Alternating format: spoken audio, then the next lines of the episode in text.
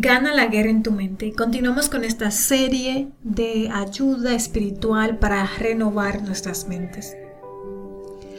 No puedes controlar lo que te sucede, pero sí puedes controlar cómo lo redefines. El mejor y más grande de todos los tiempos para redefinir fue el apóstol Pablo. Tuvo un plan estratégico para hacer avanzar el Evangelio, ir a Roma. Si podía llegar allá y predicar a Jesús a los líderes, la ciudad se convertiría en una plataforma para extender el Evangelio por todo el mundo. Cuando finalmente llegó a Roma, no fue para compartir a Jesús, sino como prisionero.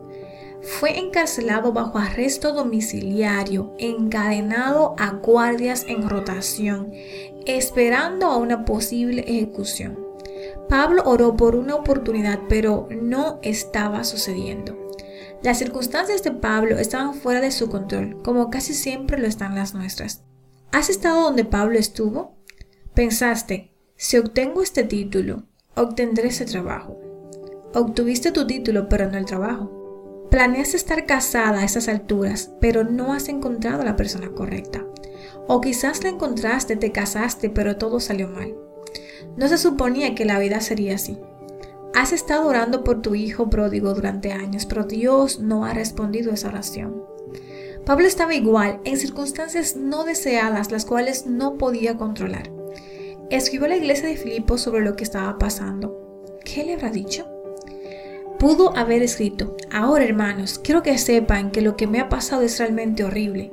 Quería dar a conocer las buenas nuevas predicando a los oficiales del gobierno, pero esto no sucedió.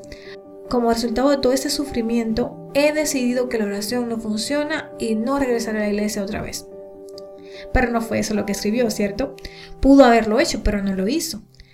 Recuerda, Pablo no pudo controlar lo que le estaba pasando, pero sí pudo controlar cómo redefinirlo. Esto es lo que realmente escribió a los filipenses. Además, mis amados hermanos, quiero que sepan que todo lo que me ha sucedido en este lugar ha servido para difundir la buena noticia, pues cada persona de aquí, incluida toda la guardia del palacio, sabe que estoy encadenado por causa de Cristo. Y dado que estoy preso, la mayoría de los creyentes de ese lugar han aumentado su confianza y anuncian con valentía el mensaje de Dios sin temor. Esto lo puedes encontrar en Filipenses 1, 2 al 14. Pablo estaba diciendo, yo tenía un plan, pero Dios tenía uno mejor. Esta es una manera completamente diferente de anunciar el Evangelio de lo que yo pensaba. Dios me bendijo con guardias atados a mí. No tienen más opción que escucharme hablarles de Jesús. Estos soldados tienen oídos de líderes influyentes.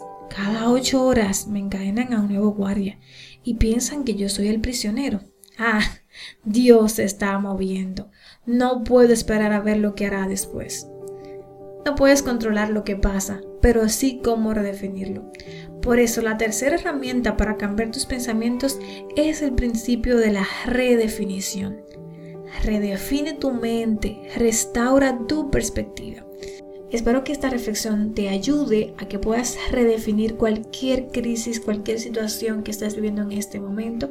Comiences a cambiar de perspectiva y ver la mano de Dios obrando en ti.